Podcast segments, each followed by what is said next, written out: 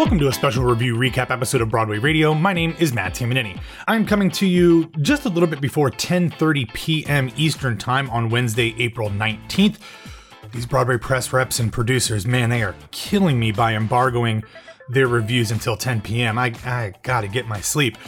But we are here to discuss the reviews for the latest Mischief Theater Company production on Broadway, Peter Pan Goes Wrong.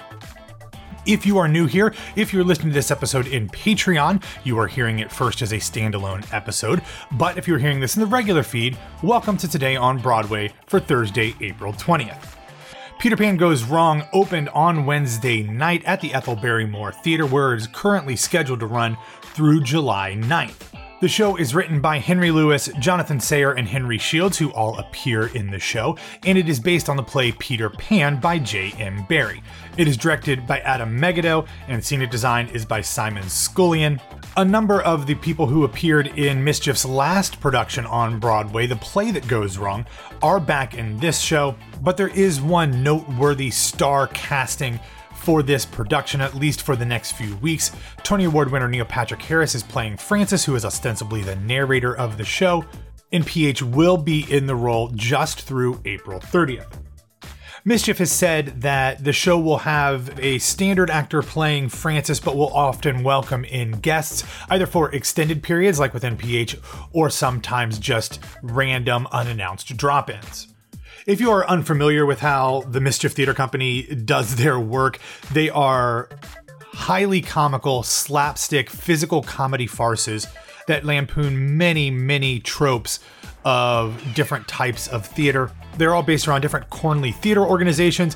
Peter Pan Goes Wrong is now being hosted by the Cornley Drama Society, no longer involved with the Polytechnic School after everything that happened with uh, the play that goes wrong. You might not be surprised that the school wanted to disassociate themselves with them. As of now, review aggregator site Did They Like It has collected 13 reviews. Nine of them were positive, four of them were mixed, and none of them were negative. Let's start with the New York Times' Jesse Green, who was mixed, unsurprisingly. He said in part, quote, Let's just say that Peter doesn't fly so much as flail while airborne. He too is knocked unconscious, referencing some of the characters from the original play that goes wrong. But he continues, he too is knocked unconscious, and so may you be with laughter, especially if you did not see the earlier show, which, despite its disguise of amateurism, was a highly polished production called The Play That Goes Wrong. For the Cornley players are, of course, fictitious, part of a tradition of farcical comedies featuring terrible actors that goes back to at least A Midsummer Night's Dream. In Peter Pan Goes Wrong, which opened Wednesday at the Ethel Barrymore Theater with a game Neil Patrick Harris in a guest role, the jokes and mishaps are still funny, if not quite as magical the second time around. Still, the cast makes even the dimmest jokes shine. You admire the polish. The play's three authors, once drama school chums, have given themselves the best roles. Henry Shields, the choleric John Cleese like one, plays Mr. Darling and Captain Hook. Henry Lewis, the haunted teddy bear, is naturally Nana, and Jonathan Sayer is the headphoned idiot who barely belongs on a stage. Brittany Samuels, writing for Broadway News, was positive, and she said, quote, under Adam Meggido's explosive direction, the result is a sometimes repetitive but always relentlessly funny production that stresses the exacting choreography of great comedy. Adam Feldman of Time Out New York was mixed, said, Yet, as in Cornley's last show, the game resilience of the actors as they suffer through relentless variations on disaster slapstick gets a little tiring, at least for me, when offered in a two hour dose. Juan A. Ramirez, writing for Theatrely, was positive and said, quote, Does the shtick get old? It doesn't, it doesn't. Director Adam Meggido moves things along at a breathless clip that almost immediately obscures any misses with other hits and the book nicely develops a couple of B plots involving cast romances and ambitions to keep us hooked. Is it a kids' show? I can't say it's tailored for adults, but my date and I were delighted by the sheer bravado of its joke a minute style, inventive design, and committed performances. And the kids around us were howling with laughter, never feeling condescended to, and even being let in on some curiously naughty jokes. Who knew going wrong would feel so right? Greg Evans of Deadline was positive. He said, quote, the latest impeccable demonstration of disaster farce concocted and performed by Britain's gift to the world Mischief Theatre, Peter Pan Goes Wrong currently guest stars Neil Patrick Harris, who fits in so well with the ensemble that he seems like just another one of the gang. That's high praise for both. We'll wrap up with Jackson McHenry writing for Vulture, who was mixed. He said, quote, It's basic, lowest common denominator theater, but it tends to work with variable but generally positive returns. Let this cast entertain you. Let their bonks make you smile. Fair enough. If you'd like to read more of these and other reviews, we will have links to both the Did They Like It recap and the Broadway World Review roundup in the show notes.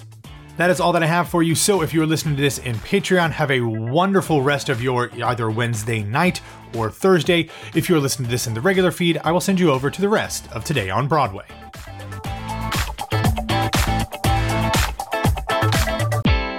Welcome to Today on Broadway for Thursday, April 20th, 420, if you if you know, you know. Uh, I'm Broadway Radio's Matt Tamanini. And I'm arts and culture writer Ashley Steves. I'm asthmatic. I can't smoke That's anything. True. I guess there's other ways you can do that, but I'm still too much of a square. well played. Thanks. Um, we are recording here on Wednesday. Obviously, later tonight, the show, the show actually that you have seen. You can't do a review yet, although I guess you probably could because by the time this comes out, eh. um, it'll have opened. Yeah. You, but it won't not officially. I guess the, the, embargo probably isn't up by the time it goes up on I'll, Patreon. But I'll be kind to the publicists who very graciously give me comps to not violate yes. their embargo. Yeah. Even if you have to pay to hear it, but I will say. It's uh, Peter Pan goes wrong, and you really, really liked it. I really, so, really liked it. Absolutely. Yeah, if, if if if, uh, if press reps want to get mad, you can get mad at me. But we will have all of yeah, the reviews in the review recap episode coming up in Patreon later tonight on Wednesday night. It'll also be in this regular episode in the regular feed if you are listening there. Um, also, by the time you are hearing this, my episode uh, interviewing Olivia Holt, who's currently playing Roxy Hart, is in uh, your podcast feeds. And I will note on Tuesday night. I went to the Dr. Phillips Center for the Performing Arts to see the national tour of Chicago. And interestingly timed enough, that's actually why I waited to get this episode Ooh. out. I will say that I haven't seen the show in well over a decade. And while the principal talent was good but not great, um, the show really is just good. It's just a it's good a show. Like the music show. is great. Absolutely. Yeah, the vibe is great. The the staging is great. The songs are great. So it really does hold up, even if like the talent is is good. It's serviceable. It's not the worst thing I've ever seen at a on a tour at Dr. Phillips Center. Uh, but I highly recommend that. Uh, I'll have links into the show notes if you want to go see where this national tour is. But uh, I hadn't seen it since I saw Jerry Springer do a little stint in the Ooh, tour. Oh, yeah, that's I don't right. know, 13, 14 yeah, years ago. Give or take. Um, absolutely ridiculous. Uh, but it was really good. And I'm glad I'm going back to see it again sweetheart. on Sunday. So looking forward to that. Yeah. All right. Well, let's get into the news, Ashley. And this one we knew was like working, but I didn't realize it was this close to coming to the stage. But yesterday it was reported exclusively by Deadline's Baz Bamigboye that the new musical adaptation of Roald Dahl's classic The Witches will be yeah. coming to the stage at London's National Theatre beginning this fall in November. The show will begin performances on November 7th ahead of an official press night on November 21st. And it's going to feature some, some creative team names that you are very familiar with depending on, you know, to varying levels of, uh, of degrees. It'll be directed by Lyndsey Turner, who has uh, done one Broadway show. It was the 2014 revival of Machinal, which is one of my favorite shows of all time. I didn't see this mm, production, but in 2014, yeah, she did the acclaimed production of that. It features a book by Lucy Kirkwood, who was a Tony nominee for her play The Children, mm-hmm. which uh, ran on Broadway in 2018, was very well received. But most notably, it features music and lyrics by Tony Award nominee Dave Malloy, Dave Malloy. of course, of Natasha Pierre and the Great yes. Comet of 1812. That just makes everything about this feel so right. Dave Malloy is such a quirky writer. Totally. Um, to the point, you know, between this and Moby Dick and, and, Octet. Uh, was it Octet? Yeah. Octet. Yeah. Um, and some of the other things he's done throughout the years, like this kind of feels right with a Roald Dahl piece, kind of similar to how I felt like Tim Minchin really worked with, with Matilda. Oh, totally. And, um, and good names uh, to compare as well because they're both such exciting writers. Yeah, and that, I was going to say, and Marc Shaiman and Scott Wittman did not feel right for uh, No. for Charlie and the Chocolate Factory. Uh, it just never really worked. But the the show again will be coming up later this fall, and they have announced the full creative team and many members of the cast. Katherine Kingsley, who is a three time Olivier nominee, is set to star as the Grand High Witch, and BAFTA award winner Daniel Rigby will play Mr. Stringer. Of course, this has been made into two different movies. First in 1990, featuring the iconic Anjelica Huston, who played the High Witch. They remade it in 2020 for HBO Max, I think is where it went originally at the time, Yeah. starring Anne Hathaway. The 1990 Oh, version, right. much more successful Yeah. um, than the other, the, the more recent one. But the more recent one did have a really nice cast. Yeah, most people did. I don't think anyone watched it. Yeah, Um, but Anne Hathaway was in it. Octavia Spencer, Stanley Tucci, Kristin Chenoweth um, voiced uh, Daisy, the the pet mouse. And it, I remember reading this book as a kid, and it was terrifying even then. And then to see Anjelica Huston as the Grand High Witch Perfect. was like, oh, Iconic. I am frightened. Yeah. It's, it's certainly iconic, Yeah. and that certainly probably gave me a little bit of the reasons why I was always a little bit afraid of her on Smash. Not only because Oh, I didn't want her to throw a drink in my face, but also dating back to the witches. So um, See, that's excited about this. inspiring to me and my entire personality. so different strokes for different folks. But um, but yeah, very much looking forward to seeing what happens with this. Uh, I'm assuming that if it does well, this is something that could come over to to to New York, but we will obviously have to wait and see how it does Definitely. in London. Let's move on to a different type of adaptation, going the other way. While The Witches was first a book and then a movie, and now it's coming to the stage. This is a stage property going to the screen, uh, and one that I think a lot of people are really excited, especially in the theater intelligentsia. Tina Satter's "Is This a Room" has been adapted for the big screen, which we've talked about before. It is now called Reality, and it is coming to HBO Max. Actually, it'll be technically called Max by then. Um, it'll come to the streamer on May 29th and it stars Euphoria and White Lotus star Sydney Sweeney as Reality Winner. And what's cool about this is in addition to her, the two other main characters, if you've seen the show, you know, there's not very many more than that, um, are stage and screen stars. Josh Hamilton, who has been on Broadway in Proof and The Coast of Utopia and Dead Accounts, will be one of the stars. And Marchant Davis, who is currently on Broadway in Goodnight Oscar, who has also been in Ain't No Mo on Broadway and The Great Society, is in the cast as well. I am super interested to see how this is adapted to the screen Yeah. because it was such an interesting piece of theater that felt very theatrical, especially just in the way that Tina Satter's script was written. percent. Uh, I wonder how that will work in relationship to something that is generally more realistic, no pun intended, with Reality Winner's name um, on the screen, and to see how they make that change, if much at all, to what we will see in, in, the, in the streaming version. I can't imagine that the theatrical version will work on screen. Like, it's just so specific to the room you're in, no pun intended, but genuinely, and so specific to being in a theatrical space. I would have to imagine, and I hope I'm wrong because I do want to see them try, that this is going to be more of a you know, down the barrel kind of adaptation of the material. I mean, the material obviously lends itself very well to a dramatization in whatever form you do. But, uh, you know, I feel like they can do it either way. And maybe with the name change, they kind of did end up going more straightforward, less theatrical with it. It's hard to tell this early, but I'm excited to see what Well- they've done. And I think the cast is great, obviously. Yeah, and I will say that Tina Satter not only wrote the you know the Right, stage version yeah. that this is uh, adapted from, she directed the film Mm-hmm. and she co-writes the film with James Paul Dallas. So having her so intimately involved in the storytelling makes me think like it's going to keep some of that DNA. It might have to adapt in some forms just because the the the medium is different. So I, Right. I would not be surprised And if I there were some sort of changes. Yeah, I mean the dialogue is still the same. They even say that in like the release for it and everything. The dialogue is still taken directly from the transcript. So I imagine that you, keeping that aspect of it is, you know, is the link between the two. But still, I mean, maybe not. Maybe it is as close to a direct uh, adaptation of as possible. I would like to see them try. I would love it. yeah. Me too. All right. In other news, yesterday we found out that Santino Fontana, Tony Award winner Santino Fontana, will be leading the upco- upcoming Transport Group concert. They do these fairly regularly. They've done things for like, um, Sweet Charity and Promises Promises, Man of La Mancha, Baby, Once Upon a Mattress, all these other things.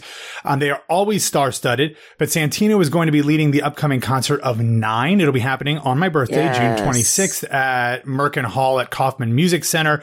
They have not announced the rest of the cast, but based on how these other concerts have always worked, Ashley, I imagine that it will be a star studded affair. Truly. Um, Yeah, with all of the different women in the cast being big, big Broadway names. So, if you want to check this out, I certainly recommend getting tickets now because I think when the other names are announced, it very well might be very difficult to uh, to get those tickets.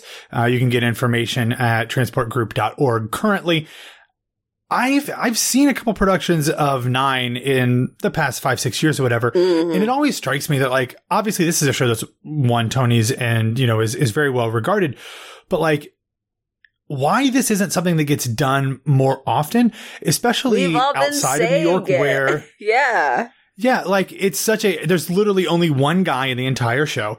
Now, granted, the subject matter is a little bit. Yeah, it's a, it, it's a subject matter is uh, you know not exactly something that you're going to do in a lot of community theaters or certainly not high schools. But I saw a college production. Sure, yeah. Um, you know, you would think that you would see this done a little bit more regionally because the music is so so good. Uh, the Maury Yeston music, amazing. and it, it is just it has so many opportunities for really great casting and really great performances that I love the show. I, I wish I was going to be in town to celebrate my birthday. Yeah, but like in the same way that like cabaret is, and I mean, you could it could be just as easily celebrated for different reasons, of course.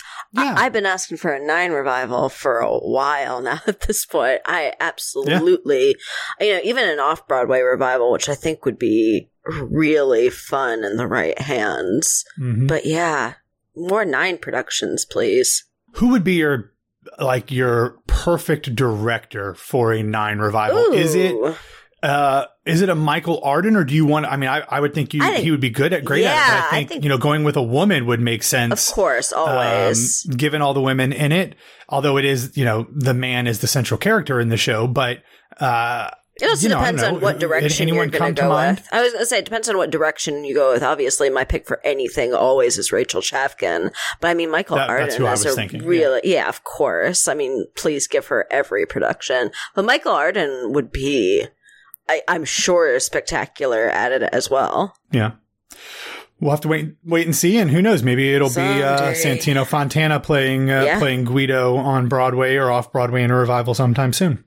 Uh, all right. Uh, in other news, uh, I think it was actually came down late on Tuesday, but the great stage and screen star Corbin Bleu will be the host of the upcoming 14th annual Jimmy Awards. I cannot believe we're already at the 14th annual Jimmy Awards. This, unfortunately, if you want to see him host this, and you want to see uh, Santino Fontana in the Nine concert, you can't do it because they're both happening on Too the same day, both celebrating my birthday on June 26th.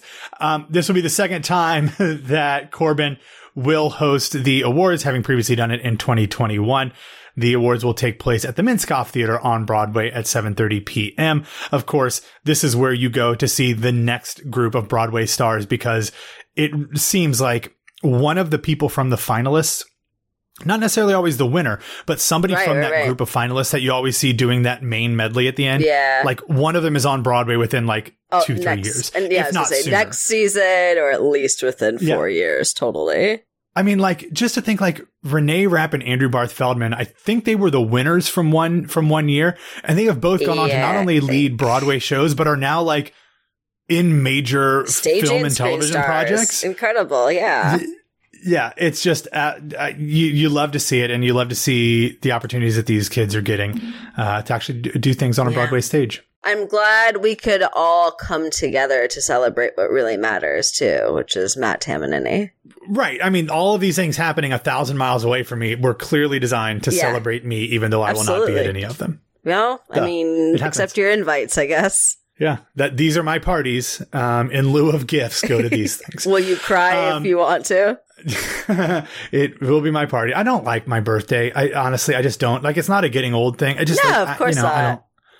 I don't like my birthday. Um, Yeah. Anyway, um, I'm just it's uh, it's uncomfortable. Anyway, so moving on, uh, we got news yesterday that Harry Potter and the Cursed Child has recouped its initial Broadway uh, investment. It actually happened in quote late last year. Yeah. Um, this is similar to what happened with Six that announced that it had recouped in late 2022, right in time to celebrate its 600th Broadway performance. Of course, the, the synergy of the number six is great there. Here, Harry Potter and the Cursed Child is getting ready to celebrate its fifth anniversary on Broadway. Of course, there was like a year and a half when it didn't run because of the pandemic. Um, but they are celebrating five years since opening night. Um, interestingly enough, of course, originally this show opened as a two part show back in April of 2018. And now, once post pandemic, uh, it has returned, been shortened down just to one show. And, you know, based on the grosses that we've seen in the show, I feel like that's really helped it tremendously. Like it started Yeah. to waver quite a bit towards the end of of 2019, not around the holidays, but you know, post uh, post holiday, pre holidays, post holidays into 2020. Um, and we were talking about the fact that like this was something that was supposed to run for a long time, and we were wondering if it could actually Sure. stay afloat for this long had the pandemic not happened and they shortened it. Since the pandemic, it is grossing well over a million dollars every week, even in the slower times of year, even when there's so many other shor- shows opening. Um, I saw it last year for the first time, having no Harry Potter knowledge whatsoever, and I thought it was absolutely tremendous. And I would go see it again, even though I have no real affinity for. Yeah, absolutely. And the story's fine. The story is a story. Uh, but you're right. the stagecraft yeah. of it is, is great. We, we all have our, you know, not we all, but many of us have issues with the, you know, the, the IP's creator at this point. Um, Issues is so do with it that what you will. Yeah. Yeah. To do with that what you will, but for the people who have been involved with the show and continue to be involved with the show, I'm very happy. I'm um, glad that they are that they're continuing to have success. Mhm. Yeah, absolutely. And in a show that people are seeing. Uh, Yes. is always good as well. Um, all right. In other news, uh, the Ensemble Studio Theater announced that they are extending the show Smart. It is now currently set to run through the end of the month on April 30th. When I hosted this week on Broadway a couple weeks ago, Peter Filichia raved about this show, said that you will never look at your nice. smart device the same way again. Um, so if you want to happen, have an opportunity to go check this one out, you have a few more extra performances to do so. And finally, uh, coming up on April 22nd, which is Earth Day, the Broadway Green Alliance will be partnering with the Times Square Alliance to hold the second annual Broadway Celebrates Earth Day. Uh, it'll be a series of concerts that'll be happening on Broadway between 45th and 46th Streets between 10 a.m. and 3 p.m. You can also view them uh, via live stream on Stars in the House's website and YouTube page and stuff like that. Nice. There will be like two sets of concerts. In the morning will be a bunch of broad, be be a bunch of Broadway stars. In the afternoon will be a bunch of different organizations. Uh, in the morning session, the Broadway stars uh, appearing will be just some of them, not all of them. There will be more, more announced later, but some of the names you'll you'll be familiar with: Anika Larsen, uh, Felipe Arroyo, uh, Mara Davi, Jordan Dobson, Laurel Harris, Alli Mauzey, Michael James Scott, Jason Tam. Alysha Umphress, and others. If you want more information about that, we will have it in the show notes. All right, that's all that we have for today. Thanks for listening to Today on Broadway. Follow us on Facebook, Twitter, and Instagram at Broadway Radio. You can follow me on Twitter and Instagram at BWWMatt. Ashley, where can people find you? You can find me on Instagram at No This Is Ashley. All right, don't forget, if you are hearing this in Patreon, stick around later this evening so that you can check out all of the reviews for Peter Pan Goes Wrong. I think they will be fairly good ones. Uh, if you're listening to this in regular feed, you've already heard them. So, Congratulations. Good for you. Yeah. yeah. Anyway, have a wonderful Thursday, and we'll be back to talk to you tomorrow. Thank you